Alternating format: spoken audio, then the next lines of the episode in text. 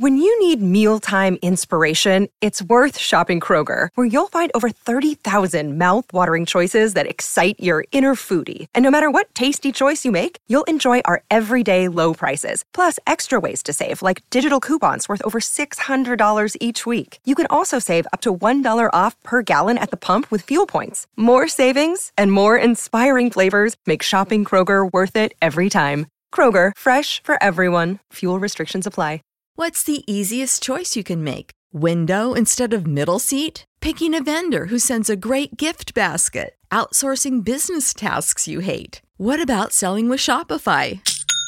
Whether you're selling a little or a lot, Shopify helps you do your thing, however you cha-ching. Shopify is the global commerce platform that helps you sell at every stage of your business. From the launch your online shop stage to the first real life store stage, all the way to the did we just hit a million orders stage? Shopify's there to help you grow. Whether you're selling scented soap or offering outdoor outfits, Shopify helps you sell. Wherever and whatever you're selling, Shopify's got you covered. Sign up for a $1 per month trial period at shopify.com slash try. Go to shopify.com slash try now to grow your business, no matter what stage you're in. Shopify.com slash try.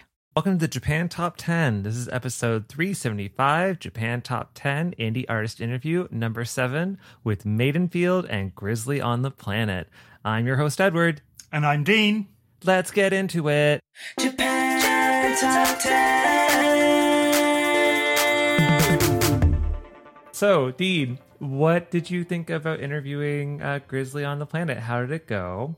It was great. I really enjoyed talking. Uh, there was only one member. It's a two-piece band. I, there was only one member of the band, and he was fascinating. We ended up talking for about two hours. Wow. Um, yeah, he. Uh, we of course we talked about music, and we talked about his music, but we, you know, we also talked about Buddhism and one of our favorite manga that we share, and a certain world famous singer from my hometown who I kind of used to know before she was famous. Ooh, that's exciting. I wonder who. I guess you have to listen to the episode and find out who it is. Oh yes, yes, you will. Yes, but it was it was a really good interview. Ah, fantastic. I love it. Don't you love it when uh, the interview is just free flowing? You can just talk about everything. It feels like you're almost like long lost friends in a way, Yeah, even yeah. though you're just meeting. I love that. It's the best. I mean, it's like one of my favorite parts about this job, honestly, is doing the interviews. It's so much fun. Speaking of, actually, Yeah, how was how was yours?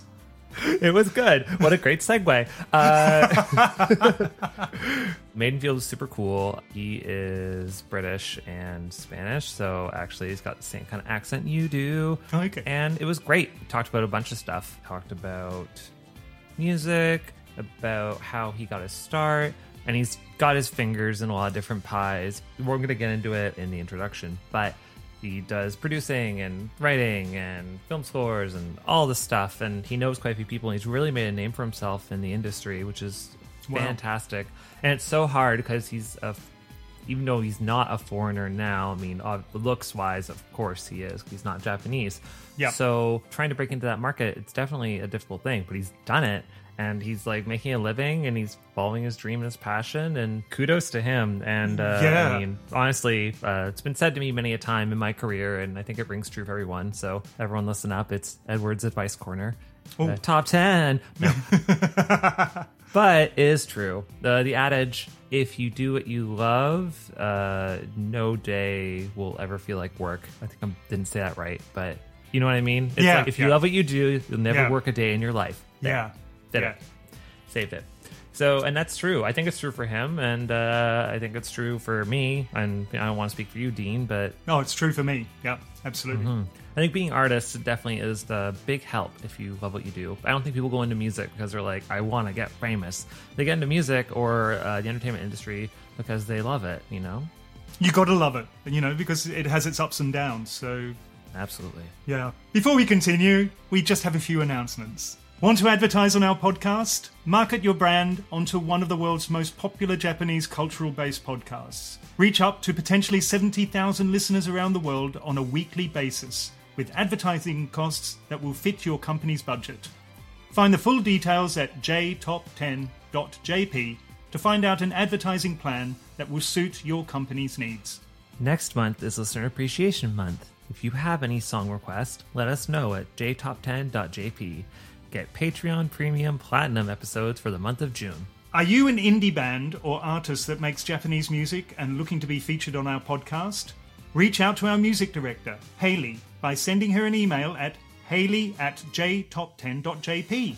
That's H A Y L E Y at jtop10.jp. We may feature you on a future episode. See our website at jtop10.jp for more information.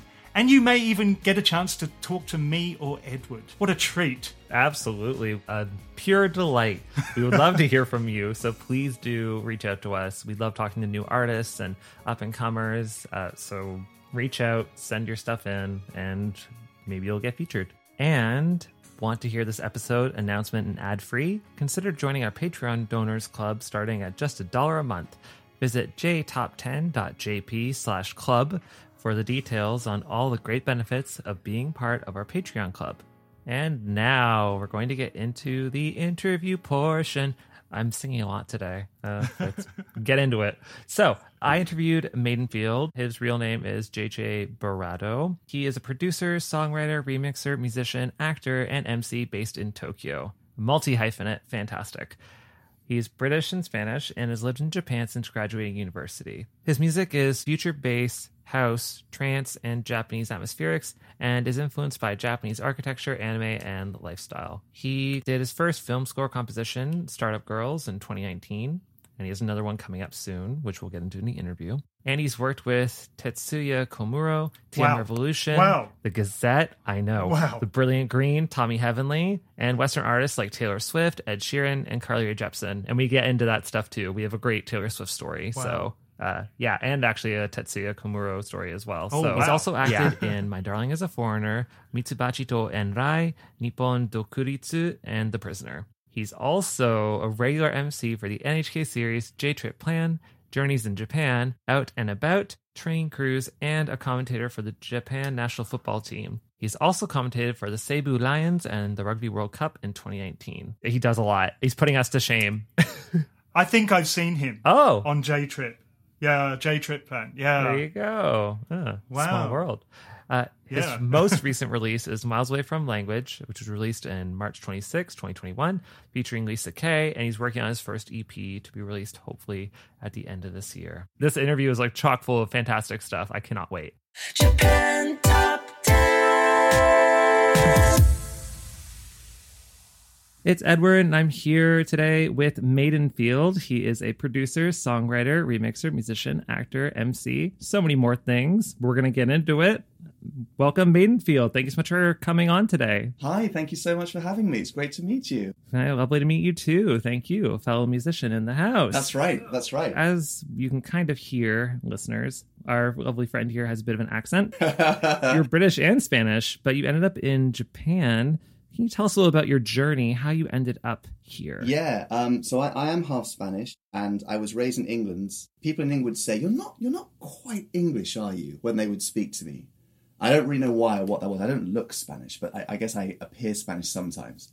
And when I go to Spain to see my family in Spain, they're like, "Ah, you're not Spanish enough." Mm-hmm. I've always sort of been in between.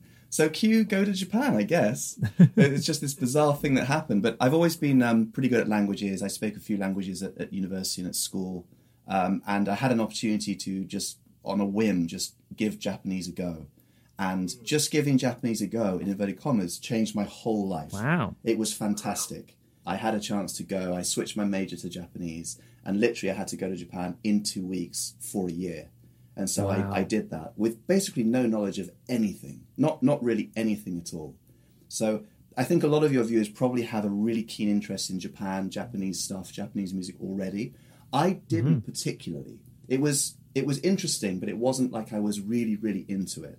That came when I hmm. came to Japan, and the second I touched down on a floating airport in Kansai, got out in the humidity of Japanese summer, everything written in Japanese, every one Japanese, and got on this tiny little bus getting on the floating airport all the way into Osaka at the time, and suddenly just sky rises everywhere. And in between these two massive sky rises, a tiny little temple, tiny little shrine temple structure, and then a little rice field.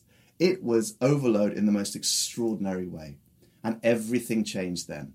That's fantastic. It's so not typical because, yeah, you're right. Usually the typical story is you're really interested in the culture, you go, maybe you do like a Japan, like a exchange program, or you do jet, and that's kind of it. That's but right. a fa- like you just jumped in with both feet, Yeah. and that's so it's fearless. Let's talk a bit about your name. So, Yes. where did the artist name Maidenfield? Where did that come from? So in England, my parents raised me in a place called Maidenhead, which is near Windsor, near Windsor Castle.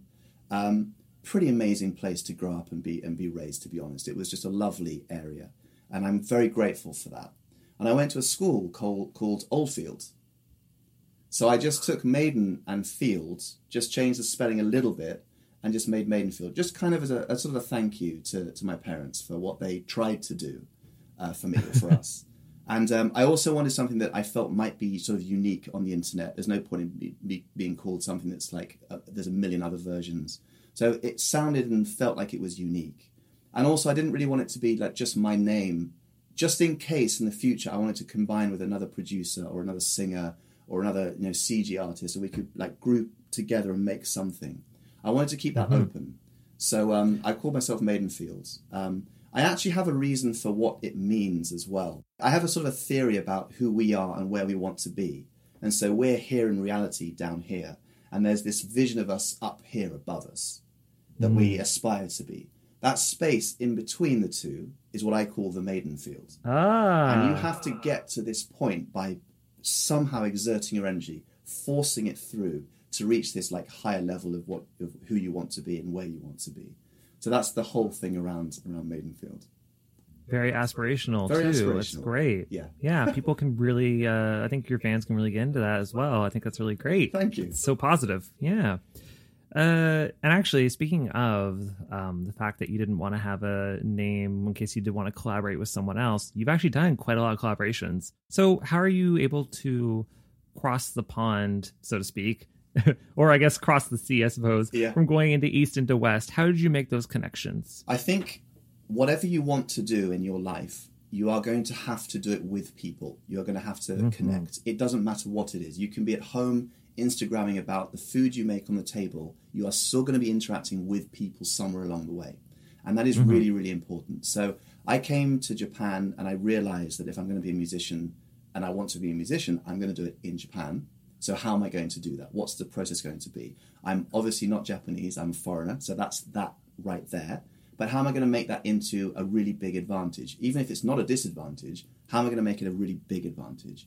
So I, I I started to look at Japanese TV, and I, you know, there's a lot of uh, music programs in Japan that are you know mainstays. They've been on TV for 30 years, and things like Music Station, for example. So I'd watch Music Station. I'm looking at you know Utada Hikaru, and she's got the, the back band behind her, and they're all foreign. You look at Kuraki Mai, it's back band is all foreign. MISIA, all foreign. And I'm looking at that going, that's great. But the more I look at it, I'm going, I could do that. I'd like to do that. How do I do that? And so I started thinking about it. That would be a great avenue in to try and get me from A to B to C. And that's basically how it was. All these things are connected uh, through agencies. Um, you join an agency, say, you know, I can play piano, I can play guitar, I can write songs. Um, if something comes up, you know, let me know and I'll, I'll go and audition. And I was predominantly focused on anything to do with music. So through doing that and you know going to auditions and failing and trial and erroring for you know a long time, suddenly something came up. Now I can't remember what it was. Um, the, the, the first thing I did, but one of those big ones was Leona Lewis. She was coming to Japan, and they needed a guitarist to play a song, a, a, a acoustic guitar for one of her songs, while she played her showcase live, her debut performance uh, in Japan. So I was on stage with Leona playing live acoustic guitar, and I knew who she was because she was massive in the UK. She was brand new Yep. in Japan, so no one knew who she was, but she was on the big, you know, the big stations, the big shows. So I was in that whole entourage and that whole thing. And I'll tell you now, when you have an experience of the big TV, the big lights, the big stage, it is like an extraordinary rush, a hit to the heart. It's incredible. The, the, all the people involved, the makeup and the lights and the camera, the whole thing, the level that they're at, they just switch on and go. It's unreal. And I, I got I, I got it done. And just as I was coming off stage, I actually got a call from the same agent said, "There's another thing for tomorrow uh, if you'd like to do it." I was like, yeah, do it, please. He's like, you know what? I think I'm going to say no though, because I think you're not going to be, you're going to be too tired. You're going to be too shattered. Like, no, no, I'll, I'll be fine. I'll be fine. Like, uh, let, let's pass this one time. But it, it'll come again. Don't worry. It's not that big a thing. Just let's just pass this one time. All right, all right. And sure enough, the next day I was out. I was out until about midday. All I did was a three minute song with Leona Lewis, but my whole being was in that three minute moment to make sure I did not screw up a, a millisecond of it. And it took everything out of me. All of my energy for that day was completely spent in that moment. And it was really interesting to me. So then I've done it a few more times since then. You know, I got called up because I did a good job that one time, one thing leads to another, and so on and so on and so on. So that was actually playing music um, on, on, a TV show. The next thing was, you know, can you be in a music video? I, I think the mm-hmm. next thing was probably Tommy February. Uh, sorry, mm. Tommy Heavenly. Uh, that one was yeah, Tommy I was Heavenly. Say, depends on which project. yes, that one was. I'm now remembering. It was Tommy Heavenly. So I was yeah. dressed up as Slash in the video. Oh um, yeah, there I you go. My Heart era.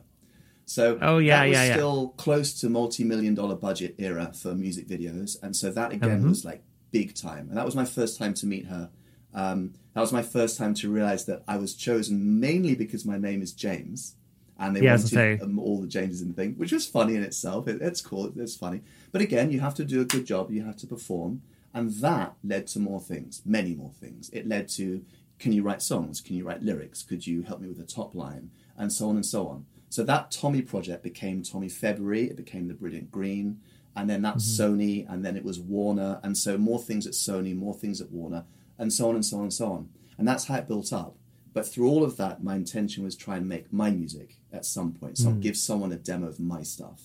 So mm. um, that's how it basically went, and just one thing led to another.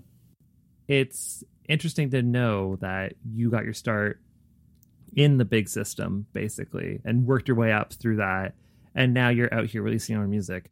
Now you're doing your own thing. Does it kind of feel like you're back at square one a little bit or do you feel like i really know what i want now because i've worked with so many people and i feel like i've got all the right tools at my disposal that's a great question. I, would say a bit of both. Um, hmm. I, I, really wanted to taste the, the big, the bright lights, the big stage. I wanted to know what that was like. Um, when, when you when you play with someone, when you have a chance to play with someone like like Taylor Swift, um, mm-hmm. before she even walks in the room, it's just the energy is different. It's just not the same as if I walk into the room. It's just, it's different. It's extraordinary. And to feel that is an amazing thing. And then to, to know that that's what you want for yourself is such a, a, a rush. It's like being mm. at hmm. university and you're studying and you have a lecturer who's a star. Uh, you know, before the lecturer walks in the room, you're excited, and then he or she talks, and you're like, "Oh my god, this is! I know now what I want to do with my life." It is exactly the same thing. You need that sort of mentorship, that person above you, and in many cases, way above you, for you to reach mm-hmm. for. It's the maiden field. You're aspiring to this level. So I'm, I, I always wanted it. I am so grateful I had a chance to do a few things like that. I'll, tell you one story about Taylor Swift. Um, sure. When we, when we, when she came, if I may. Um, By all means. I, I hadn't met her. I actually have. Um, let me show you this. This isn't the guitar I had. It was a smaller one than this, but I played a guitar with the exact same uh, uh, words Ah, okay. So, uh, ladies and gentlemen, podcasting is an audio medium, but I will read it. so it's where is the glory? And sorry, I missed the second part. Where is the glory in being somebody you don't want to be? There you go. So I had that written on my guitar, and it, and for me, it's my favorite line. I still haven't uh, released this song. I'm giving that to you for free, um, but it's ah, a line that I really, really like to the point where I put it on my, you know, I put it on my clothes and I put it on my guitars. I, I was, Fantastic. I had that guitar on stage. That's what I was going to play when I play with Taylor Swift. She walked in. She'd obviously just flown in. She was jet lagged. She was just unhappy. She was, you know, mm. she'd just been made up. So she looked great, but she was obviously not fully woken up. She just looked mm-hmm. a bit hmm. miserable. And she walked mm. onto the stage and just suddenly went, Oh, sorry, guys. Sorry. Hello. How is everybody? I'm, I'm so glad you're here. Thank you. And she just switched into pro modes. I, have got people on stage. I'm working with people. I've got to do this. And it was incredible. It was amazing. Mm. I loved wow. that. And that, that sort of dropping your guard and just being nice with people, I think is the right thing to do. So, do you have any kind of wild and crazy stories about your time in the industry or something that's happened and you're just like, I can't believe it? Oh, good question. Uh, yeah, yeah, I do. Okay, so I'm actually allowed to tell you this story because he himself said I could, which is really nice. Ah, so okay. I'm a massive fan of Komuro Tetsuya, who is a music Hmm. producer here. Um, there is no one in Japan who doesn't know who this guy is. He is that. He's like Michael Jackson. You say the name and people know who he is. He's Mm-hmm. produced Globe, uh, Amuro Namie. He's famous for in the '90s having five songs in the in the chart, number one to number five, and all of them were million sellers. The guy is, is extremely popular and very very successful. I Mm-hmm. loved him in the Globe um, Amuro Namie era. A Walk in the Park is by far one of my favorite songs in, in all of Japanese music. And my favorite song is Love Again by Globe. I, I simply adore that piece of music. Um, I heard it once in karaoke. Someone was singing it in karaoke. I'm like, what is this song? I love this song.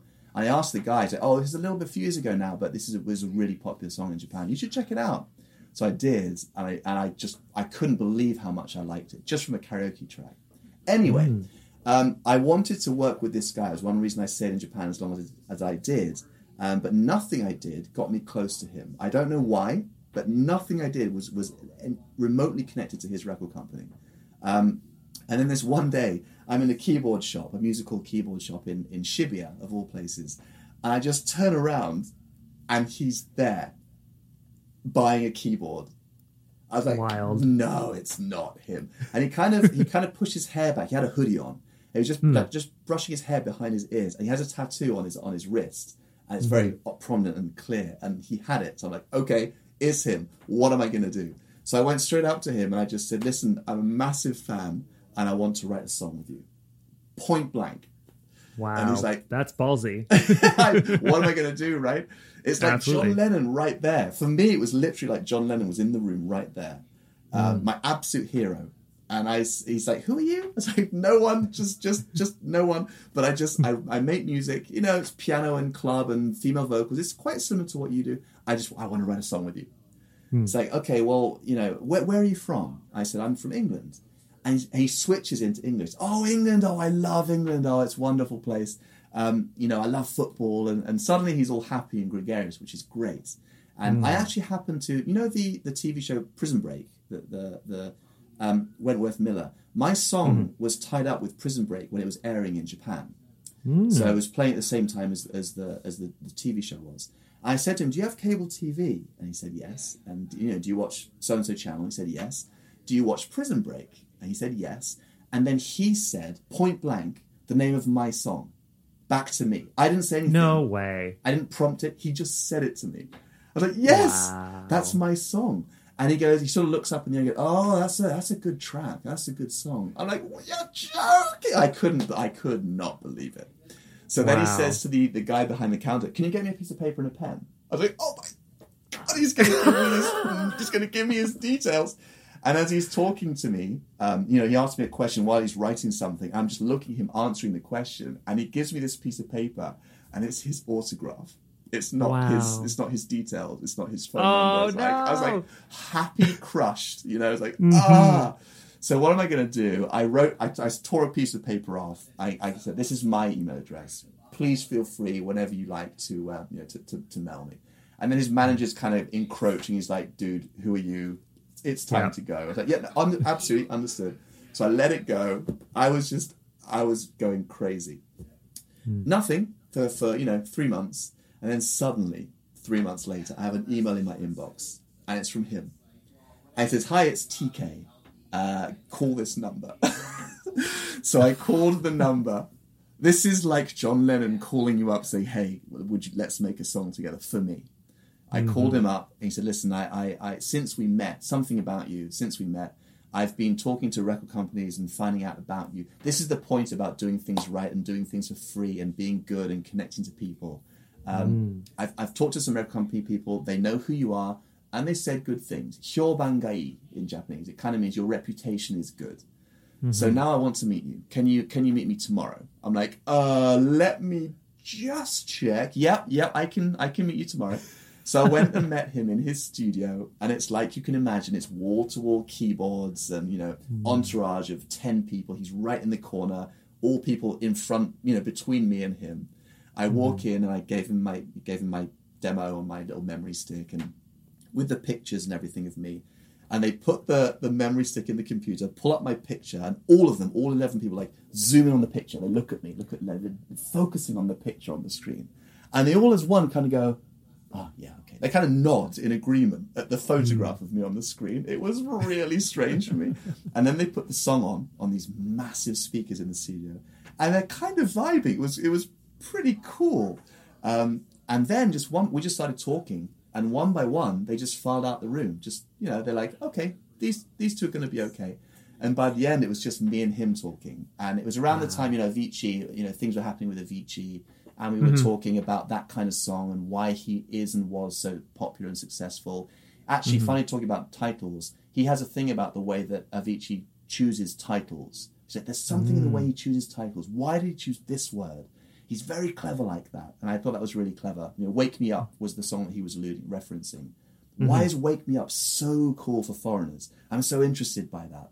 It's not such a mm. difficult title, but it, it's obviously caught the world, and you know, that was just very interesting. You know, so we were talking about that kind of stuff, and and from there to where I am now, a few years later, I actually printed this out because I was so happy. I'm holding a board now, which is the lyric sheet from the CD, which has my name in the credits because I wrote songs with him.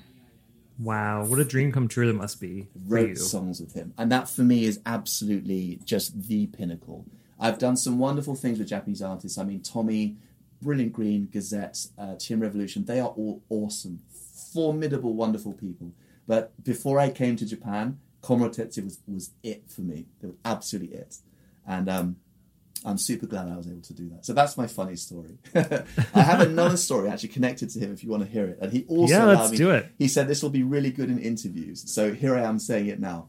Um, Awesome. He called me up uh, to specifically work on. I hadn't worked with him yet. I'd met him a few times. I hadn't been in the studio with him. And he, he called me up as I was in my studio, and I and he said, "Can you come over now? I want to um, run an idea by you."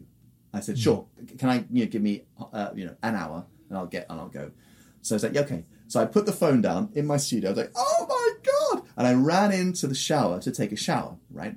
And before I did that, I went into my toilet, which is a separate cubicle in Japan. The toilet's not in the same room as the bathroom. Typically, they're in a separate room. So I, I ran into the toilet, which is a small cubicle, and the door shut, and I heard a thud against my door.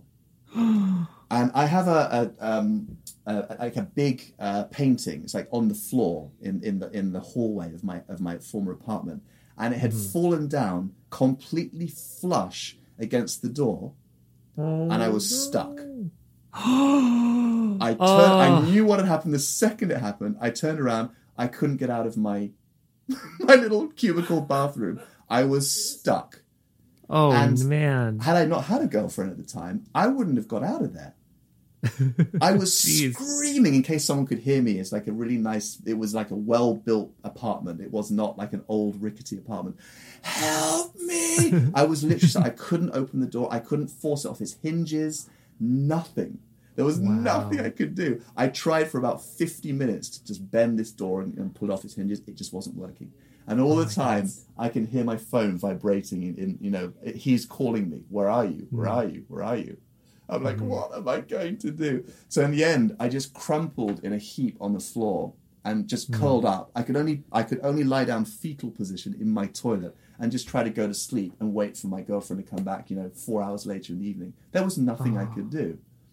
And as I'm doing it, I, I don't know why I hadn't thought about it. I guess I was just so stressed. But I could see the painting. Oh God, yeah, there you are. And I just suddenly kind of felt around under the under the door, and I was able to move it, like inch it, nudge it slightly, really slowly. It took a while, but in the end, I did. I, I moved it out the way, stormed out of the toilet, ran to my phone, called Komuro Tetsuya, and said, "You'll never guess what happened." He's like, "Don't worry about it. Just just come, just come quickly, just come." So I did. Got a taxi, went to him. I said, "Listen, you need to hear my story." So he sat down like this. He's kind of looking at me like this. I told him the story. And you're not going to believe the story, but this is the story. He's like, "Well, now you've got a really good, uh, you know, think piece for the next time we do an interview together. So all good. Right now, let's talk about the project." I was like, "Oh my god!" So that was the other thing I would say about my time in Japan in music industry. Guess you learned your lesson. You're like, now I'm gonna always hang up paintings Doors stay time. open. Doors stay open from now on.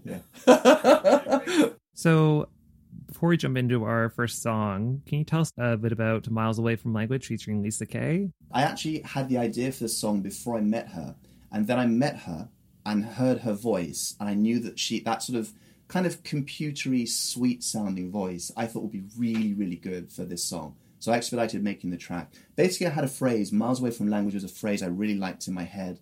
We're miles away from needing to talk about a situation. We're just beyond that. We're, we're thinking with our, you know, our, our, our, hearts right now rather than our heads. And that was a phrase I just really liked. So I, I decided to stick with that. Now, we are not the enemy is the way it starts. I thought, oh, when that came out, just instantly I thought, that's how I want to start the song. A cute voice saying, we're not the enemy. Don't, don't be worried about it. I thought that was really nice. So that's what mm-hmm. that song was. That's how that came about. Um, I awesome. just wanted to say something about being we're so far away from needing to talk about this particular situation. You and me right now, we are fine, and that's mm. what I wanted to say with the song. There you go. So please enjoy "Miles Away from Language" featuring Lisa Kay.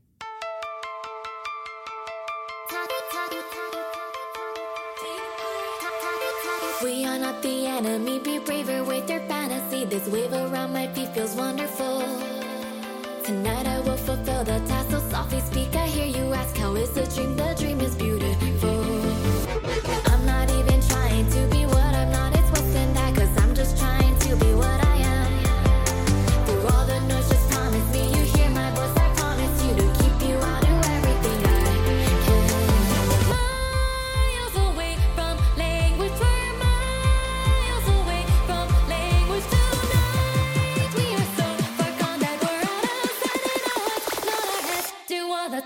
you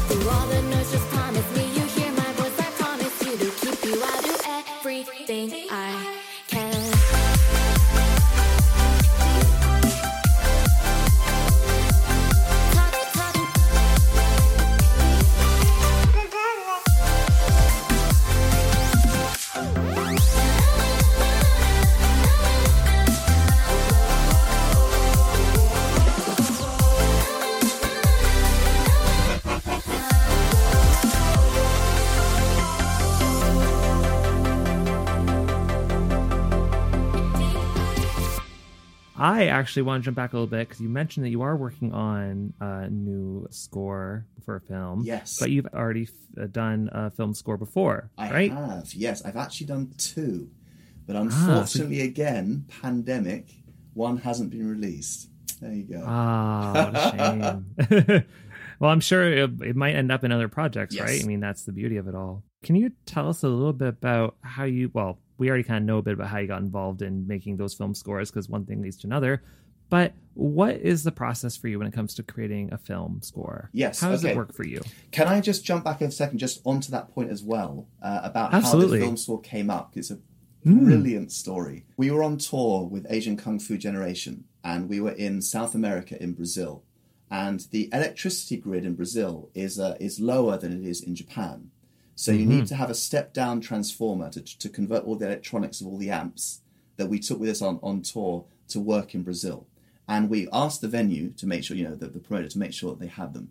They didn't mm-hmm. when we got there. it meant we couldn't use any of the equipment. It was Sunday in a ah. religious country. Everything was shut. What are we going to do?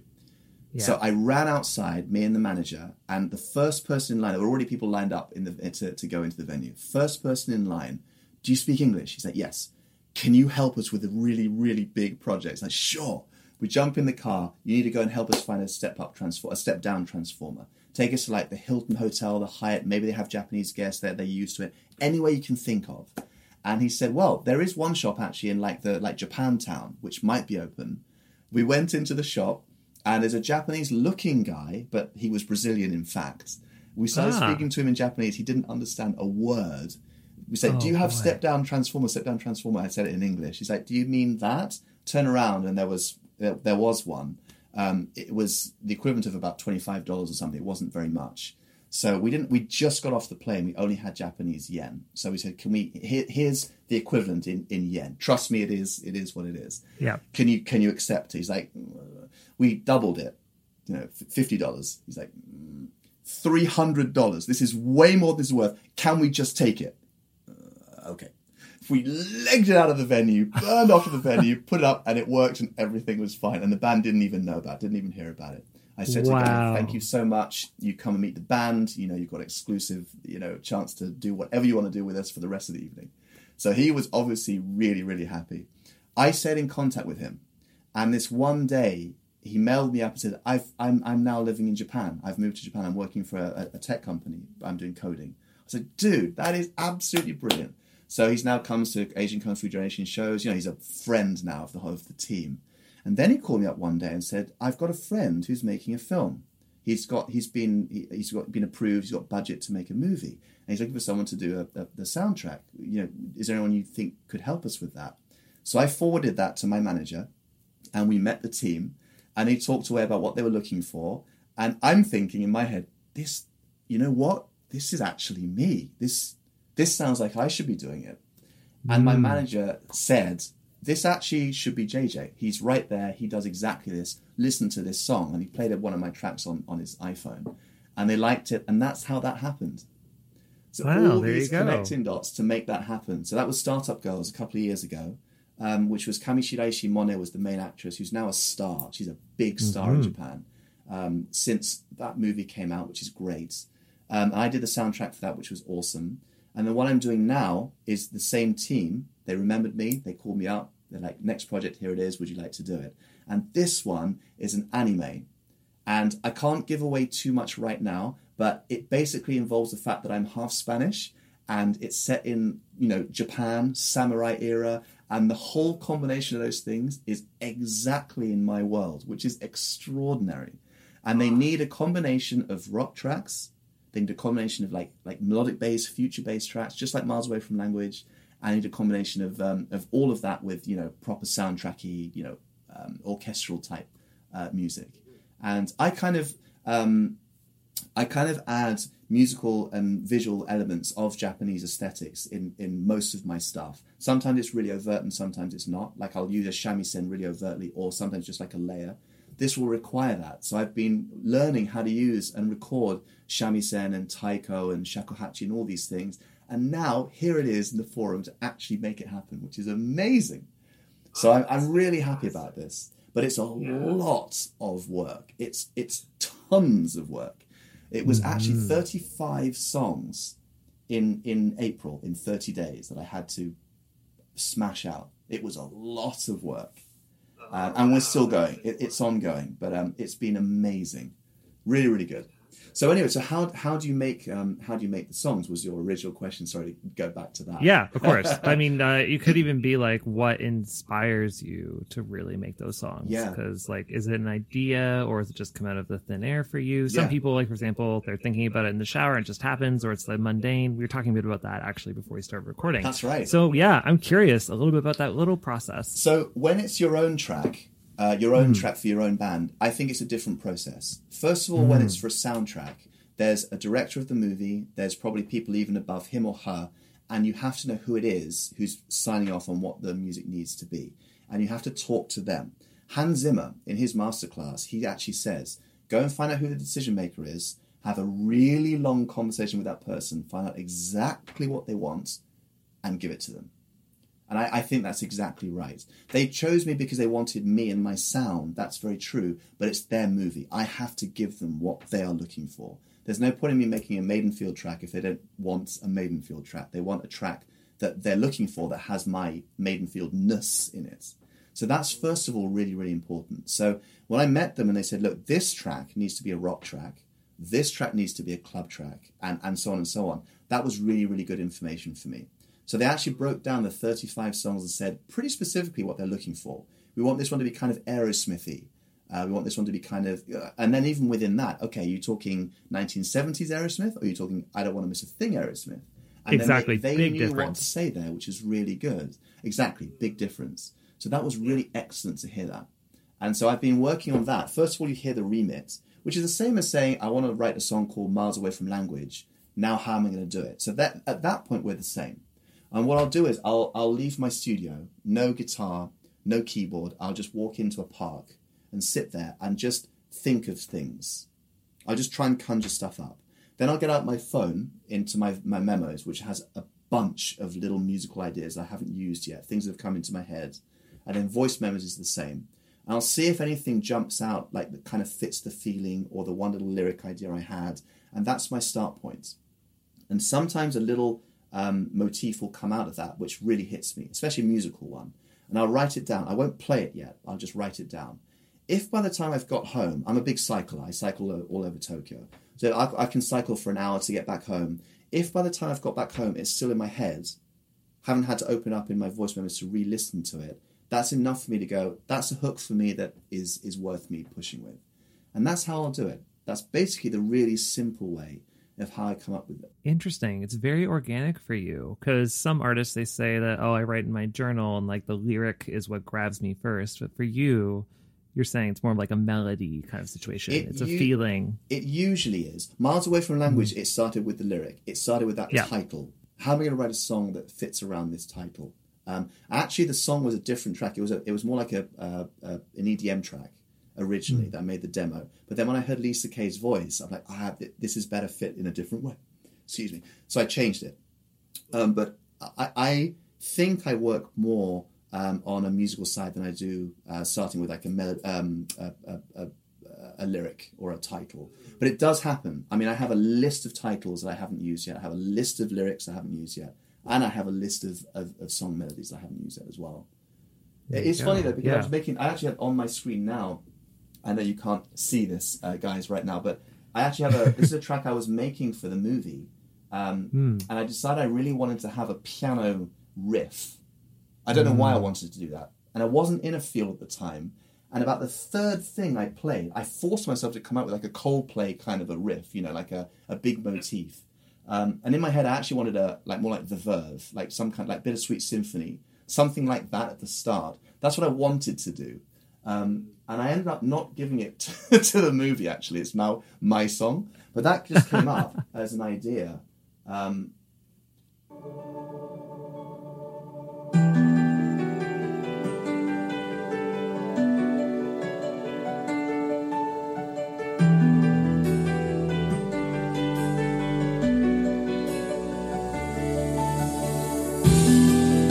like that. So it's just just a little piano line, and that just came out of nowhere, and it instantly hit me. And for the, you know the next half day, it was in my head. I'm like, okay, that's enough for me to try and write something too. So what's what's the song going to be about? What's the idea? What's the main lyric? I'm still working on that, but the music is done. The music just poured out of me, I was really happy with that. And it's not a club track at all. Um, I can make this into a remix, which I, I'm very aware of and I'm very happy about. But right now, I actually quite like the idea of making a kind of a the Verve type song that can also be future bass.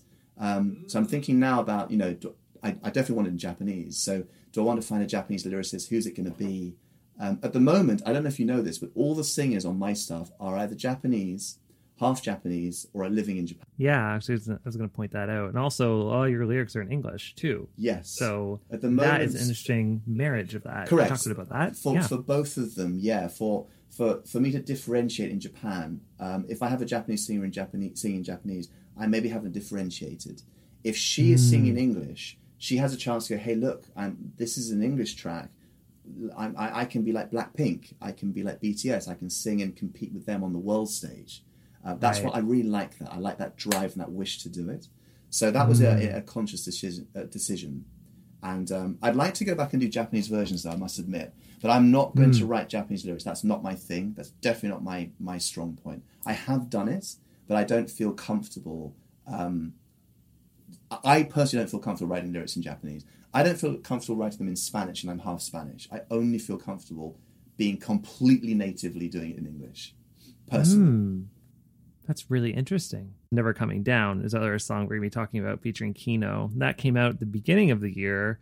Do you want to talk a little bit about that? Absolutely. And, uh, sure. Introduce it? Yeah. Go um, for it. I really like how that came out. That was another song that sometimes songs take a long time and other times they don't. They just absolutely flow out. That one came mm. out. Uh, Kino was here um, no, no, sorry. We were in a park, and I was talking to her on, on, a, on an Instagram live. I just said to her, "I have this idea. Um, I've already written the, the lyrics to it, and I think you'd fit it really well. Would you like to do it?" She's like, "Sure, tell me it." So I started to sing it to her over the over the Instagram live. She said, "Yeah, I got it. I, I understand. This is this is good. This is cool." I said to her, "Would you do you want to come over like in the afternoon?" She was actually going to go fly back to Canada for about six months, like later. I think in about three days after that. It was my only chance yeah, sure, just give me like a couple of hours and I'll, and I'll be over. So I said, okay. So she came over to my house literally two hours later, having heard the song once on that Instagram live. She came in and she had memorized the song, lyrics, melody. It is just one chorus, but still, she knew every, like, in and out of the song. And I just wrote, that, I just made a little piano bed and she sang it, and that was it. It was done. She flew back to Canada, and I just, I fleshed out the song. Our bodies come in different shapes and sizes, so doesn't it make sense that our weight loss plans should too? That's the beauty of Noom. They build a personal plan that factors in dietary restrictions, medical issues, and other personal needs so your plan works for you. Noom doesn't restrict or shame when you want to treat yourself. Their flexible program focuses on progress instead of perfection. You don't have to give up carbs or anything. And with their daily lessons, you can learn something new about your food choices every day. After just a few days of using the app, I learned how to recognize cues for overeating and how to choose the right foods to feel full. Stay focused on what's important to you with Noom's psychology and biology based approach. Sign up for your trial today at Noom.com. That's N O O M. Dot com and check out Noom's first ever cookbook, The Noom Kitchen, for a hundred healthy and delicious recipes to promote better living. Available to buy now wherever books are sold. What's the easiest choice you can make? Window instead of middle seat? Picking a vendor who sends a great gift basket? Outsourcing business tasks you hate? What about selling with Shopify? Whether you're selling a little or a lot, Shopify helps you do your thing, however you cha-ching. Shopify is the global commerce platform that helps you sell at every stage of your business. From the launch your online shop stage to the first real life store stage, all the way to the did we just hit a million orders stage. Shopify's there to help you grow. Whether you're selling scented soap or offering outdoor outfits, Shopify helps you sell. Wherever and whatever you're selling, Shopify's got you covered. Sign up for a $1 per month trial period at shopify.com slash try. Go to shopify.com slash try now to grow your business, no matter what stage you're in. Shopify.com slash try. And um, the thing about, that I really like about that song is there's no build up, there's no rise. In club music, typically right now you have the intro and it kind of builds and you feel the crescendo and then the drop hits. This one, there's no crescendo, it's just piano lulling you along. and she sings "My only way to see you is to dream you," which I'm hoping is sort of dreamy and ethereal, and then suddenly you get the drop. There's no uh, rise, there's no tension gripping you. It just suddenly hits. I really like that. I'm sure there's other songs that do that, but I, for me, in my world, it's unique. I'm really happy with that. So that's what it is. There you go. So, ladies and gentlemen, please enjoy Never Coming Down featuring Kino, released in January 2021.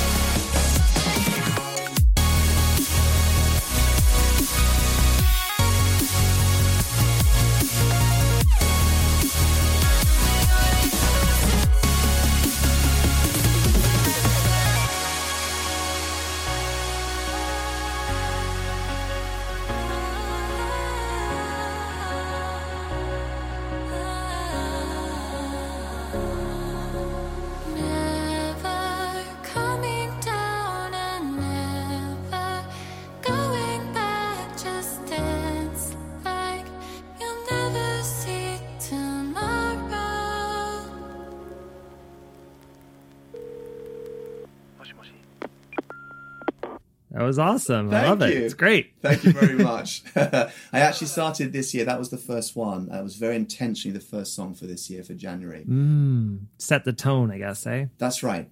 And I, I began the year going, right, I'm going to release one song a month at least. Mm. That was my mission. So I did January, did February, did March. I haven't managed to in April, but that's okay because I'm, I'm trying to. And May something will come out, and June something will come out, and so on and so on. And also, admittedly, I've made 30 songs for the anime soundtrack. So while they haven't been released, I, I have made them. well, you've been very busy, so I think you're excused from not releasing a solo track just for this, just for those 30 songs alone. Just That's for now. pretty impressive. Can you can you let me go? Can you allow it? yeah, absolutely. I, yeah, you got my permission. Thank you. Thank you. and uh, so, actually, with those songs you're releasing, do you have an EP coming out soon? What's your plan for Uh, the rest of 2021? Yes, actually, my manager said to me, "Dude, it's about time you release an EP. Surely you've got enough material for it now." So I'm waiting for him to say what what he wants to to, to do with that and what the, the timing would be. Um, I have probably two more songs with a social media Instagram, uh, social um, sorry, a social media influencer here, uh, who I met on Instagram. Um, Hase Miho, who did the I'm 2020 song recently with with me. I have a new track I'm making with her. It's probably going to be her song, not my song, uh, I think. Um, which actually is a bit of an 80s track. We were talking about 80s. It's quite an 80s sounding song. Uh, all in Japanese, um, and that's going to come out soon. Um, that's going to, probably going to be her song, though, so not featured on my EP. But I actually have. I'm still thinking about what I, what I want the title to be. I'm wrestling with that because um, I'd like it to be something I think that Japan can read and understand quickly. But I don't want it to be too simple, like dream or you know river. Yeah, a story. Yeah, I, I think I want yeah. it to be a bit more than that, just a little bit more. So I'm not quite Hmm. sure what it's going to be yet. But for a long time now, in my head, I've had the phrase "you never know," Mm. and I, I quite like that. Anyone Japanese can say that and maybe understand what it means, especially if you give them a little bit of of, um, of explanation. But I like the idea of you, you don't know where you're going or what might happen or what could happen. So just be ready. Be ready to pivot at any moment. Be flexible. Be Muhammad Ali. Be on your feet at all times. Be dancing. Yep. Fo- Be float like a butterfly, sting like a bee. That's right. And I, I, I quite like that phrase. At the moment, I'm veering towards calling it uh, "You Never Know," with the view to saying just just be ready, just be ready to move. You know, it, something could happen, positive or negative. But I'm thinking more positive. I'm meaning you never know, so give it a go. Is is the is the, the way I'm looking at it. Ooh, good So rhyme there that- too. You Yeah. never know. Give it a go. There If you you know, never know, give it a go. So hopefully that will come soon. Yeah. Yeah, good. So everyone look out for that. It Yes, might please do, You never know, but you never know You never what know. it might be called. That's so right. be on the That's hunt right. for it. Maydenfield, just to wrap up a little bit, if you could leave one message for your fans and our listeners, what would it be? Oh, that's a good question. Honestly, you never know. I, I would say that sincerely. I think th- there's a phrase in Japanese that I, I sometimes use, which is um, if you translate it into English, dreams are things that are supposed to come true. Yume wa jitsugen suru mono. Dreams are something that you, you want to have come true. And I, I, I think if you have that in your, as, as like a mantra, that there's always hope. You never know what's going to come next, what's around the corner. You, you just don't know. Fantastic. No, you don't. Honestly, life is crazy and anything could happen at any moment. So be ready. And where can people find you on social media, on your websites? please first of all go to Spotify. Check me out on Spotify. Um, Maydenfield, M A Y D E N F I E L D, Maydenfield, and all my Instagram, you know, YouTube, all the socials are at Maydenfield. Uh, please go there and check it out. You're very welcome. Awesome. Well, Maydenfield, thank you so much for taking time with us today to sit down, have this wonderful, wide ranging conversation. It was a real pleasure. Thank, you. so much. Uh, great to meet Awesome. everyone, and I hope you have a, a really good week, really good month, really good year. Awesome. And we'd love to have you back at some time Thank you when so that much. EP gets released. It'll be, that'd be go. great. That'd be great. Come back into my Awesome. studio and let's go through like a like like songs, how we make songs, how we do songs. That'd be I great. would love that. And in fact, for the for the um for the movie, um, when when the songs are all released and everything, we can go we can go through it. That'd be great. I would think that, oh my gosh, what a great idea. I hope you're listening, my fellow Yeah, teammates yeah. at J Top 10. It's um what I, I I'm so sorry I can't say right now, but um when I joined the projects, I didn't think it was a big movie. It was an anime movie, and I was thrilled. And the story's a little bit little bit close to my, me, my being half Spanish and just I'm in Japan. It was a nice combination of those two things. It's turned out it's quite a bit bigger than I realized, and it's major backing. Major record company, so there are going to be some pretty big names attached to it, which I think will be exciting for your viewers and, and your listeners um, going Very forward. cool. Yeah. There you go. So yeah, you'll have something to look out for, and uh, hopefully it will come out soon, and we can talk about it, and we can have you back soon to find out all the details, maybe a little bit of backstage inside dirt. Let's do that. That'd be awesome. Awesome. Well, it was a pleasure. Thank you so much. Thank you so much for the opportunity. Japan Top 10. Ah, what a dream, what a treat. It was such a delight to talk with Maydenfield, and I learned, I laughed, I loved, cried. the time flew by, honestly. I'm sure the same can be said for you, Dean, considering you have two hours of footage to edit.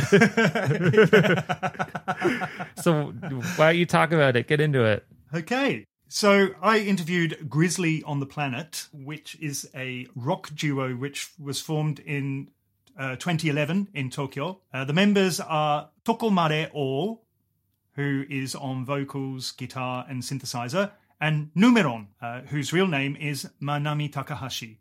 I don't actually know what Tokomare's real name is. Ooh, c'était un mystère. Yes. So uh, Numeron is on vocals and drums. Their influences are alternative rock, folk, rap, ambient, and pop. Uh, they performed at Rock in Japan Festival in 2017 with 125,000 attendees, and they regularly perform at popular live houses around Tokyo. They recently collaborated with the German record label Get Your Genki that uh, compiles indie music from Japan. The last act that I interviewed in our last indie artist interview were also on a Get Your Genki uh, compilation. So um, it's it sounds like something that you know if you're interested in indie Japanese indie music, it could be something that you would be worth checking out. I actually follow them on Twitter, and they do post a lot of interesting music. There you So- go. Shout out, get your Genki. Yeah. Yes, yes. So this is another Get Your Genki uh, act. Last year, they were releasing one single per month, and then that obviously was postponed due to the COVID 19 crisis. Their first full length album, Sunny Mart, from 2018, and over a dozen singles are available on many different music platforms, including iTunes, Amazon, and Spotify. And without further ado, let's go into the interview. I hope you enjoy it.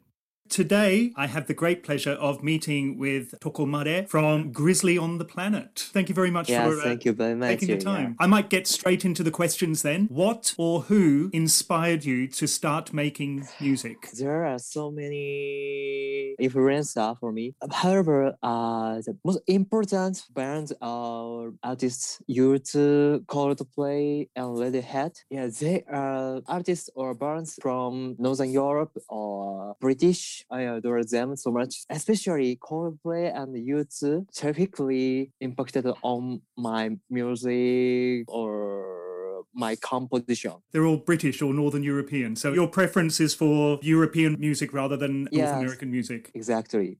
With regards to the band, Grizzly on the Planet, Yeah, yeah. you're a two piece band. Yes. How did you meet? on the internet. Mm, oh, yeah. oh, you actually met on the internet. wow, so you didn't know each other before that. Yes. Did you advertise for a band member or how? Yes, yes. I accidentally saw her performance on internet. She has a unique tendency to play the drum, even though she is still young. Hmm. Uh, she is younger than me, four years or five years. Her style is so old school. I was very fascinated. Why does she play the drum in such a old style? And it has kind of the old British music style. I thought I need her drum playing style. I so I advertised to her the praise coming in. Right. Were you originally looking to just have a two piece band? Just Yes. you and drums? Yes, that was influenced uh, like uh, White Stripes, Royal Blood, Royal Blood. yeah, and Black Kids, and No Age, Hmm. No Age, and Japandroids. Uh, even the Japandroids is American garage rock band. When I was college student, I read uh, Metropolitan, that's a free paper in Japan, and Japandroids is kept featured on that magazine, and that was uh, beginning of my ambition for two piece band. I agree with you about your drummer's playing style. Yeah, Um, I was listening to your music early, and there's very much a classic British feel. Yeah, yeah, playing, classic. yeah. And obviously, there are the comparisons to White Stripes and Royal Blood, Mm. but your musical style is very different. For me, just listening to it, the only thing that I could find similar is that you're a two piece band with guitar Yeah. and drums, but everything else is different. Yes. If I compose or uh, track uh, the same style uh, with White Stripes or yeah, that, uh, blah, blah, blah, things of that nature, it's not interesting. I know I'm Japanese, or no matter how I try to be a foreign musician, foreign composer, I know I won't be. Hmm. So I won't be unique or peculiar, singular all over the world. Hmm. So that's very controversial, but I won't be like uh, White Stripes or Blood, but simultaneously, I don't want to be like them. So I always try to be peculiar or a unique style. You definitely have that. I, uh, Yeah, I've very much been enjoying listening to your songs. It's fantastic. thank you.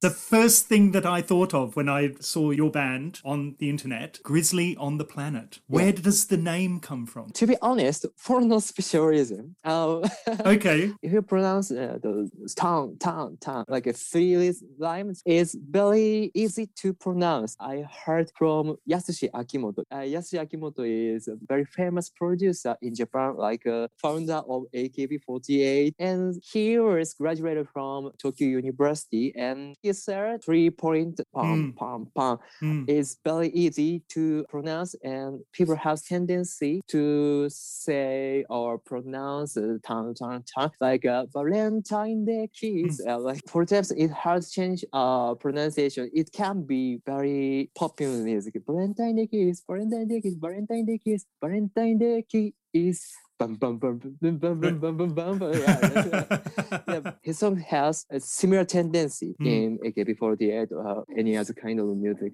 Yes, he always comply with that rule. Right. So I think uh, uh like Laruk and Ciel, bump overtaking uh, Oh, as young right, as yeah. as the young camp generation as Yeah. they have similar rule and I think if I heard three advanced rule, uh, can I be famous? so, so um, I'm, I like animal. Yeah. right. okay, so it was more the sound, the grizzly on the planet. Yes, yes, yes. Right. It came up on my head. Oh, da, da. Nice. That's got me thinking too. Is there anyone else involved in writing, recording, or producing your songs? Uh, yeah, I always ask my engineer. His name uh, Ichi Minamoto, and one cameraman, one art director, three other persons in my team. So you have like a production team that you. Yes, yes, Yeah, yes, yes. right. uh, I'm in charge of playing the music. But However, I want to be uh, like a team level, like a performing team. Right, so everything is done by the team. Yes. You write and perform the music, but you have someone Mm, else who mm. does the artwork and someone else who does the engineering and. Yes, yes. Sir. What do you enjoy the most when you are creating music? It is a very difficult questions. I enjoy myself with creation or composition. However, the most interesting opportunity is when someone say to me, "Your composition is very exciting." Mm. Until that time, to be honest, I don't enjoy myself so much. Because right. I don't feel it's real. Music cannot be seen with my eyes, but Yeah. the people attention or reaction is seenable. So it stipulates my feelings or uh, imagination, and I make sure my composition can be uh, like a resource to livelihood. Yeah, the timing is very exciting and rewarding. the thing you enjoy most is the reaction from the people. Yeah. Yes. That's why we do it, isn't it? That's uh, yes. we want to get some kind of reaction from Yes. our- Yes. Yes. whether it's other people in the band or Mm. audience or Mm, mm, that's the fruit from Yes. the tree. Yes, yes, Do you have any moments in your music career that really shaped you as an artist? My career started from when I was 15 years old. Until then, I didn't do anything. Indeed, uh, I didn't make effort uh, to study hard or do something for my future. Uh, however, uh, at the first time uh, when I played the guitar, I truly felt I do for myself what I want to do for the first time. That's like a thunder. Ah. down my spine. Yeah. Yes, yes. Oh, Like you were struck by lightning. yes. Struck, Right. But yeah, like AC/DC thunderstruck. Right. That's it. That's time the most unforgettable time. Yeah. Hmm. Something hit you. You were playing and something hit you, and you realized Yeah, yeah. this yeah. is what I want to do. Is it like a mountain top. Oh, that is what I want to do forever. Right? Yeah. We're going to change the subject slightly. What genres or songs have you been listening to recently? Chage and Asuka. Oh, yes. Japanese music. Yeah, yeah. I love Chage and Asuka. Yeah. Oh yeah, Yeah. right? yeah. I recently listened to their music and especially Asuka's singing Mm. is terrific. It's beyond my imagination always. I think I the top of Japanese vocalist. Mm, yes, definitely Mm, one yes. of them. What to surprise to me that he composed almost every song in Chage and Asuka. He has good composing uh, talent. Yeah. Yeah. Uh, uh, magnificent. Yeah. magnificent. yeah, crazy. I lived in Japan in the 1990s, and Yeah. uh, Chage and Asuka were, of course, very popular then. And uh, Yeah, yeah, yeah. hadn't heard them for a very long time, but just a Mm. few weeks ago, I was listening to them for another episode of this podcast because I Oh. was putting one together. And so it's a very strange coincidence that you should mention Chage and Asuka because uh, I was just listening to them recently after maybe 20 years, 25 years. So yeah, Asuka in particular is is amazing. Continuing on from that previous question, I think you've mentioned some of your influences. You mentioned Coldplay, U2, Yeah. Radiohead. What other artists inspired you to make music? L'Arc-en-Ciel did Resurrection when I was 13 years old as they released uh, Ready Steady Go Yeah. and Invitation to Freedom Jiyu and Shota in Japanese. At that time, I didn't listen to music inspired by foreign countries' music. I listened to Japanese kayokyoku or Yep. is a melodic band like a Bump of Chicken. However, L'Arc-en-Ciel is inspired by foreign music. I think they are inspired by U2, Slayers, King Crimson. Yeah. Yeah. Um, Ken's guitar playing is similar to Edge's of U2, how to use delay and cutting skills or chord progression. How he feels chords is very interesting to me. So they'll give me motivation. Right. In simple words, motivation. Motivation, Always. Mm, yeah. Yes. Everyone has an artist that they turn to for motivation. Yes. Yeah. Can you name one of your favorite albums that you could listen to on repeat? a difficult question, but maybe Joshua Tree by Oh, U2. Joshua Tree. Yeah, U2's ambition to make new music combined with the skill and experience of Brian Eno. Hmm. It's a masterpiece uh, Mm. in rock history. Yeah. Mm, I think. I went to U2's concert in Japan maybe two years ago, and it is Joshua Tree tour. Of course, I've listened to Joshua Tree for 10 more years. However, concert is very fantastic. Once I read Bono's discography, he says he is very envious of John Lennon, Paul McCartney, and like Beatles. He said uh, we want to catch Yeah. up with them. However, he said U2 has gravity that the Beatles doesn't have. Once I went to U2's concert, I recognized it. U2 has gravity. The first song of the show, Sunday Blood Sunday, that is mm-hmm. started from drums. The first sound of drumming seemed bang! from the beginning. Atmosphere has changed abruptly. Bono wasn't singing, uh, Edge wasn't playing the guitar, Adam uh, wasn't playing the bass. Yeah. Just one thimble.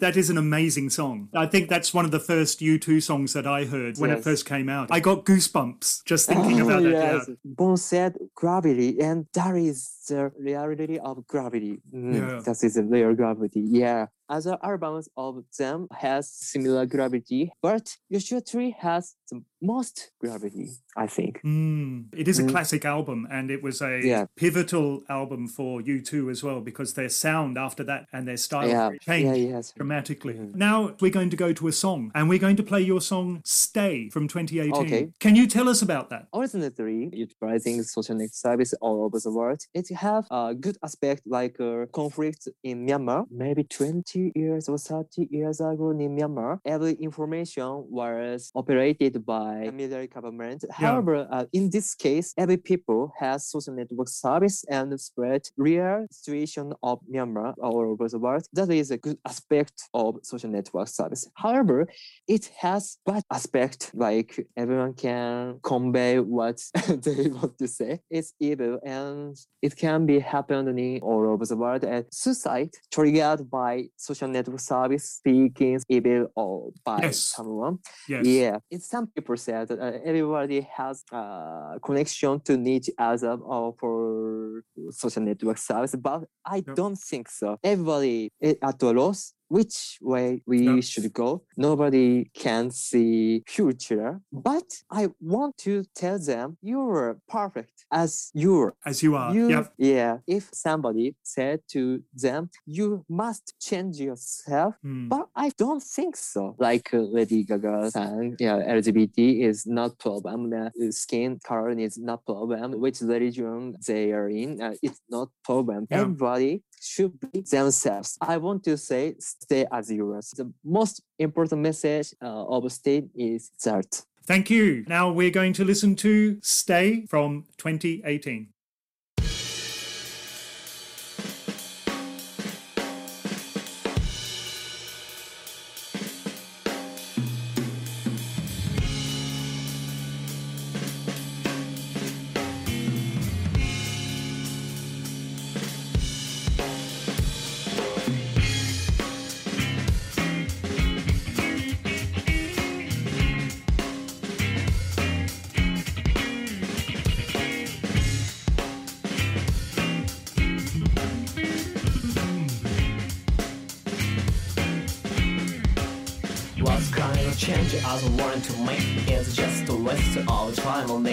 It Going down the drain and every point you make Don't take the heat on what to speak Their talk make fast like spider web What can get you wonder when a fix miss mistake. Master of way, lots of the step And be a chemical light Pretty pretty like same. On, yeah, come. Ready to go, ready to go, ready to go out there. On, yeah That's cause you not awake with fucking intent Hit artfully behind people with They tend to say everything is a state You must follow me. Then prove it madly But just what but not truth They're talking about just what but not truth They're talking about just what but no truth They're talking about just what But choose the truth so Stay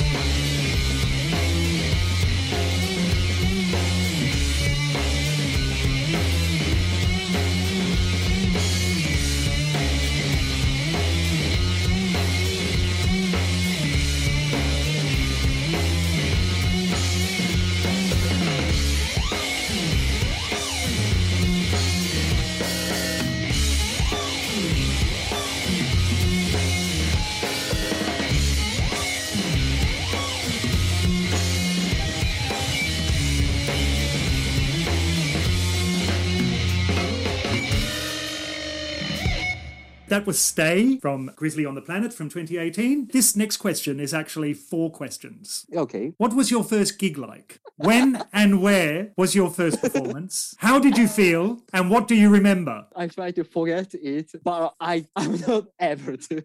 When I was 15 years old, I was a junior high school student. For my graduation ceremony, I played Samsung Smoke on the Water. Oh. so easy to play, so Yeah. I chose it. And so March 9th, uh, 3月9日 by Remioromen, uh, which is Japanese pop band, and Niji by Masaharu Fukuyama. But it was terrible. I'm not good at playing the guitar, of course, not good at singing at that time. Yeah, it was terrible. If I can forget it, I want to do. And if I'm able to erase that memory from the audience, I want to do. cherry pick. I have a similar memory. I know how you feel. but that's how musicians become better. Yeah, they start yeah, off really yeah. bad. yes. They have a bad experience and then they say, I don't want that to ever happen again. So they Mm. work really hard to become better. So every year I welcome to Match Nines, I correct it and post traumatic. oh, oh, that day, come again. I said every year. Yeah. Wow. On the other hand, what was your Yeah. favorite or your best performance up until now? Last year, Grizzly on the Planet had a one man gig. Almost all songs listener like and the band member are like performed in Yeah. that show. I think it was the best gig I've experienced. All strong songs and strong performance and strong listener, strong Yeah. audience. It was perfect. And the most best thing about that gig was we performed new songs. Of course, not all bands, but almost bands makes set list uh, by their best song, but we put new songs into it. That was very creative. I satisfied myself that I'll be able to compose new songs, created new play style. That's very good in experience. You perform mainly around Tokyo. Yeah. What is your favorite live house? Shinjuku MARZ. This place has very higher ceiling. It has two floors. It's very rare case in Tokyo because Tokyo doesn't have uh, so vast space. Yeah, second floor is very rare case. So Wow. I feel kind of I could become like Asuka. like oh, can you see second floor like Asuka, yeah, very very interesting, very funny. Mm. Right. How are you coping with the changes that have happened in 2020 and 2021? Yeah. To be honest, it's sorry to say that I'm not be able to do activity as before. However, I listen to yeah, more songs than before because I stayed at my home and I can listen to music almost every hours. Mm, so there is the most biggest change in 2020 for me. And until now, I have not released uh, new songs. However, I've composed so many songs Hmm. for next release. Um, those songs were affected musically and psychically by every aspect.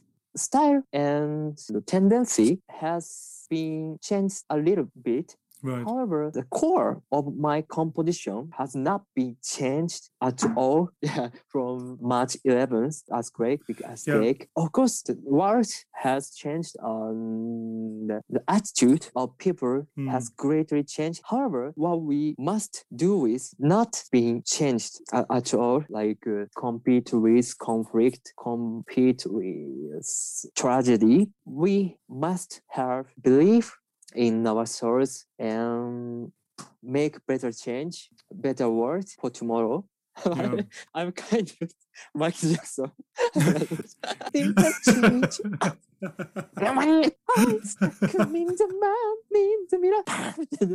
I'm very pleased to hear that you've been creative during this time because I know so many musicians, uh, myself included. This has been so uninspiring for me since last year. and, and a lot of my musician friends also, they just don't feel creative at all. So it's always inspiring for me to hear that other people have been, have been inspired. We're coming to the close of the interview now, but if you could leave one message for your fans and your listeners, what would it be? Uh, we now face a very difficult situation. Yeah, misery, hardship for now. However, we definitely uh, compete with this situation and take one more step for the future. So I want to say we're not alone and just stay as you are. All you have to do is to not to relinquish your life. Yeah, Mm. I hope they are fine and still continue to live. That's a very nice, very, very deep message. Thank you. yeah.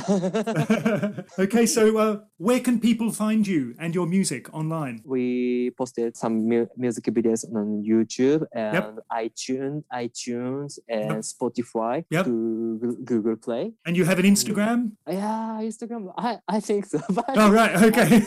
to, to be honest, I'm not in charge of man- management. Oh, okay. to be to be honest, I'm not in charge of any any kind of or uh, social network service. Oh, um, okay, ma- right. mailing. Before we finish, we're going to go to one Yeah. more song. We're going to listen to Sunny Mart Oh yeah. from 2018. What could you tell us about this song? I want to compose songs to connection, uh, for connection to inside and uh, outside. And the lyrics in it asks myself, uh, like in Japanese, jimonjito. Ask yourself, yeah. yeah. Yeah, ask, us- ask yourself. The is uh, about regret, about Yeah. what you couldn't do when someone was alive, but someone was with you. However, it's not the end of Right. your life and someone's life because someone still care will keep on living Mm. in yourself. And after your life will be end, I think something things of that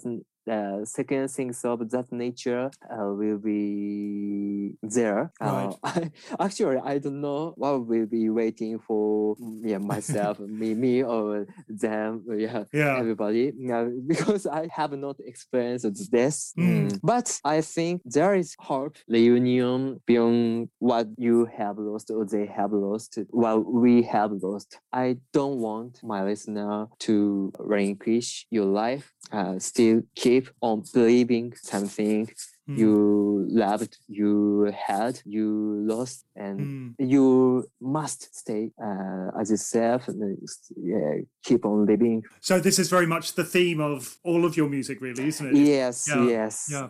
exactly. Mm. Okay, great. Thank you very much. Yeah, oh, thank you very much. So we're going to listen now to Sunny Mart from 2018. Thank you very much for your time. It's been a pleasure to meet with you. We've talked for nearly two hours, so Yeah, it's been amazing. Thank you so much. Yeah, thank you. Ditto.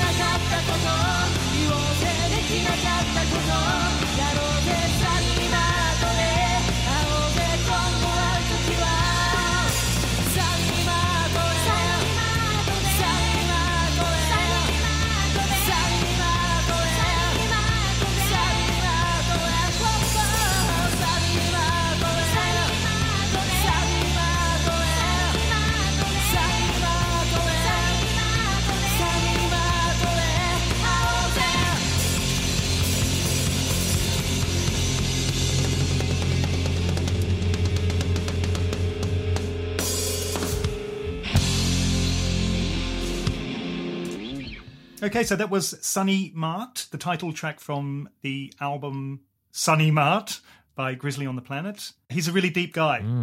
Um, you know, their music is kind of pop music, but it comes from a very deep place. And his answers to his questions were, to the questions were very well, you know, very well thought out and very well expressed. You know, he said to me that his English wasn't that good and um, to prepare to translate for him, but I, I didn't have any problems at all. And uh, yeah, he did really. It was it was a great interview. Mm, that's great. Actually, it's funny that you say the idea that it's really about the message and the lyrics of the song now, as opposed to maybe like a more superficial.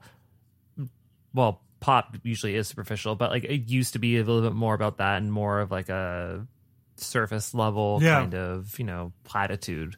But now that we're really getting to the nitty gritty of it all, I feel like maybe COVID had something to do with that a little bit, or the stay at home hashtag stay at home, Japan, uh, and everywhere else. Uh, I feel like that had a lot. I feel like that might have something to do with it. People now are really hungering and thirsting for like more substance in their uh, Yeah. lyrics and their music, which is great. Yeah.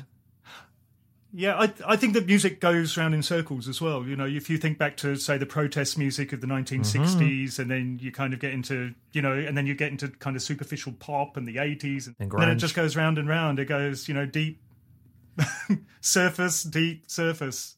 I think, but uh, Yeah, it's actually that's exactly what I talked about in my interview with Maydenfield. So you guys, hopefully, you're paying attention because we're circling back because we talked about exactly Wow. that. it's so funny. There you go. Great minds think alike. indeed, Listeners, listen up. If you enjoyed this episode, consider being a Patreon donor at jtop10.jp slash club. And starting at a dollar a month, you can support our podcast. And you get this episode and all other episodes ad and announcement free. Very much worth it. So go check it out. good deal. Are you planning your next trip to Japan and are worried about making a cultural faux pas? Join Andy and Haru next week to learn all about Japanese etiquette and taboos so that you will be ready. Speaking of Yeah. Dean, Yeah. do you have a cultural faux pas that you regretfully committed? I made a faux pas the minute, pretty much the minute I arrived in Japan the first time. I was an exchange student, and uh, I was I was due to stay with a host family, and they came to the airport to meet me, and they took me back to their house, and they opened up the door, and they you know ushered me in, said dozo, they let me go in first, and I walked in into the house with my shoes on. Mm, oh no. So basically, my my year stay as a student in Japan started off with a faux pas. oh, but they must have been so nice about it, and they must have been like, "Oh, Yeah, and it- you, oh, Dean," It, it, it could only get better from there. and it did, right? Did you have a great exchange? It did. It was great. I had a great time. I went back again and again and again. Yeah. And every time you look down at your feet and you see a house slipper, you're reminded of that time. yes. Yes. yes. In fact, I take off my shoes in my house now so that I don't forget when I go to Japan. Interesting. Oh, so you were a you were a house on or house on house on your feet? Yeah. No, shoes on your feet kind of house. yeah. Yeah. I, I guess a lot of Australian houses are like that. I guess. Yeah. Hmm, interesting. I our house has always been like that, so I'm used to it. But faux Right. pas wise, for me, one of the biggest ones when I got to Japan was just making sure I was walking on the correct side of the sidewalk because it's the opposite of where we are in Canada. So I Right. believe is it you walk on the left in Japan? Yes. Yes. Yes, that's right. So yeah. I was, and over here we usually walk on the right to pass uh, originally, and then we pass each other however we do. So that was something I took me a bit of time to get used to. That's for sure. Do you know why they walk on the left hand side? Uh, to get to the other side, I could, I could think of a good joke. I'm like, ah, uh, why? Why is that? I don't want to steal Andy and Haru's thunder because they might say this, but the reason that in Japan that people walk on the left hand side and they drive on the left hand side is because in the back in the days when they wore samurai swords, if they walked on the right hand side, their swords would clash with the people walking towards them. Cool. Yeah. So there you go. That that's why. the more you know, Gomen, Andy, and Haru-san. If you are going to talk about it, but you know, uh, what's wrong with hearing a factoid again? That's actually really fascinating. Exactly. And actually, it's not uh, it's not the only thing that gets carried over from ancient times either. I mean, they still have the no dancing law, um, which is something that threw me for a loop when I was over in Japan 2014, which feels like a eon ago. But you can't dance inside a club, which is Really? yeah, it's like Footloose. Oh wow! if you see the popular film Footloose or its remake featuring Zac Efron, which uh, anyway, we don't get into that. It's not that kind of podcast, but uh, but yeah, you can't dance uh, in public. It's like a thing. oh wow! So if it's changed, reach out to us uh, on our social medias and let us know. Tell me how wrong I am, please. I would love to know if we can finally dance. That would be great. We've come to the end. Parting is such sweet sorrow. Thank you so much for listening to our episode. I hope you guys learned something about our new artist, Maydenfield and Grizzly on the Planet. I want to thank Dean. Thank you so much for coming out and uh, taking time to talk with me and to interview your fantastic artist. And thank you, Edward. You are most welcome. It was a pleasure, as always. Once again, I'm your host, Edward. And I'm Dean. Thank you for listening. We'll see you, See you next time. Johnny. Johnny, bye. Japan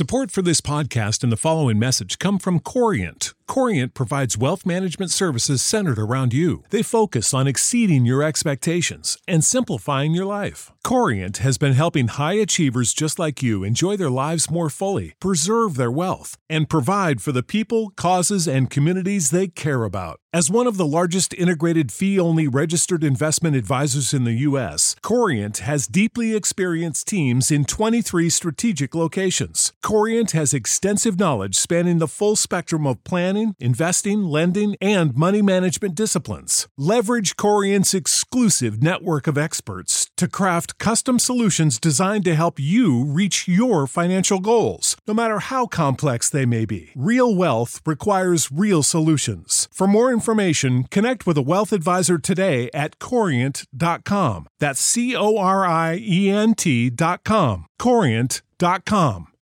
When you need mealtime inspiration, it's worth shopping Kroger, where you'll find over 30,000 mouthwatering choices that excite your inner foodie. And no matter what tasty choice you make, you'll enjoy our everyday low prices, plus extra ways to save, like digital coupons worth over $600 each week. You can also save up to $1 off per gallon at the pump with fuel points. More savings and more inspiring flavors make shopping Kroger worth it every time. Kroger, fresh for everyone. Fuel restrictions apply.